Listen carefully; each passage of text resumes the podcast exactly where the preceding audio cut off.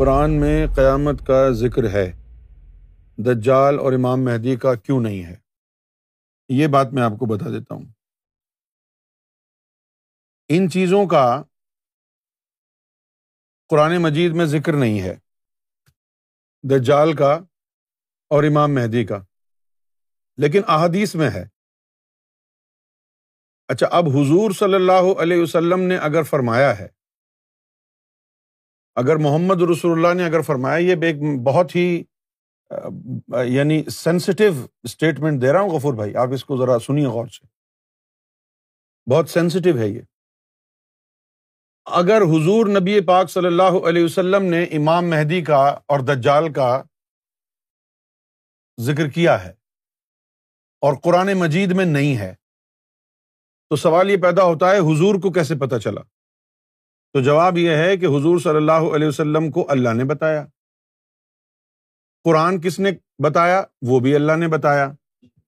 تو معلوم یہ ہوا کہ قرآن کا کچھ حصہ تلاوت کے ذریعے باہر آ گیا ہے اور قرآن کا کچھ حصہ حضور کے قلب میں ہی ہے جو کتابت میں نہیں آ سکا، کیونکہ اس قرآن کی کتابت کر کے کتابی صورت میں دینا نہ یہ اللہ کا فیصلہ تھا نہ حضور کا حکم تھا۔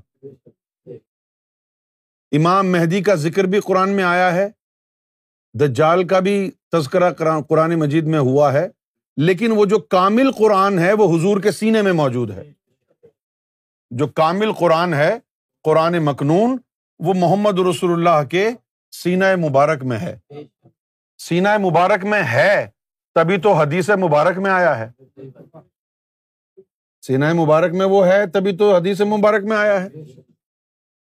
اب ہم یہ تو نہیں کہہ سکتے نا کہ جتنا بھی قرآن حضور کے کل پر نازل ہوا تھا، وہ سارا کا سارا جمع کر کے اس وقت کتابی صورت میں آ چکا ہے۔ کہ کچھ آیتوں کی تلاوت ہوئی، کچھ کی نہیں ہوئی، کچھ اندر ہی ہے۔ ہم یہ کہہ سکتے ہیں کہ یہ جو قرآن مجید ہمارے پاس ہے، اس میں نہیں ہے۔ یہ قرآن مجید کون سا ہے؟ نبی پاک صلی اللہ علیہ وسلم کے اس دنیا سے پردہ فرمانے کے بعد پہلے خلیفہ ابو بکر صدیق بنے۔ ان کے دور میں عمر بن خطاب نے آ کے یہ کہا کہ جو قرآن کی آیتیں ہیں مختلف جگہوں پر لکھی ہوئی ہیں، کہیں کسی لکڑی پر، کہیں درخت کی ٹہنی پر، کہیں کھال کے اوپر مختلف جگہوں پر لکھی ہوئی ہیں، تو ان کو جمع کر کے کتاب کی صورت دے دیتے ہیں۔ تو سب سے پہلے تو ابو بکر صدیق نے اس کی بڑی مخالفت کی اور کہا کہ نہیں، اے عمر تم مجھ سے ایسا کام کرنے کو بول رہا ہے کہ جس کا حکم حضور نے خود نہیں دیا تو میں کیسے کر سکتا ہوں؟ پھر دوبارہ انہوں نے ان کو کہا اور سمجھانے کی کوشش کی کہ جو ہے، پھر لوگوں کے پاس قرآن ہوگا نہیں، کیا بنے گا؟ محروم ہو جائیں گے لوگ اس سے۔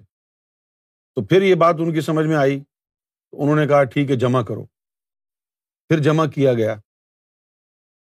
اچھا اب جو جمع کیا گیا ہے، اس بات کی کیا گارنٹی ہے کہ سارا قرآن جمع ہو گیا تھا؟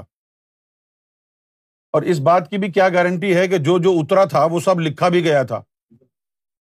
لہذا جو بھرپور قرآن ہے، وہ حضور صلی اللہ علیہ وسلم کے سینا مبارک میں ہے اور قرآن مجید میں آیا ہے۔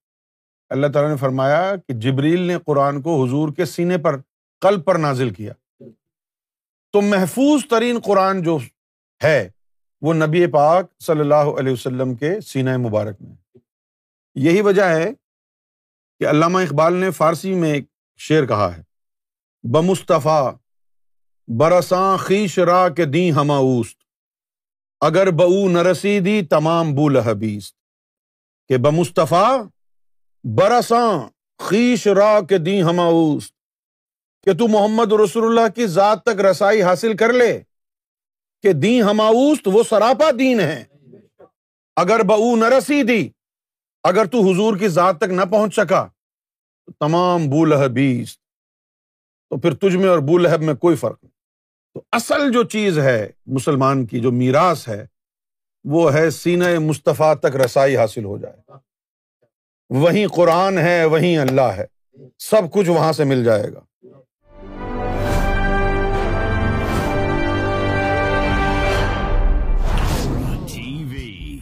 Bringing light love and peace in your life